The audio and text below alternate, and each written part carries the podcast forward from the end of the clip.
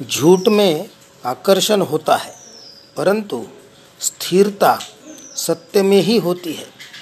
शब्दों का वज़न तो बोलने वाले के भाव पर निर्भर है। एक शब्द मंत्र हो जाता है और एक शब्द गाली कहलाता है।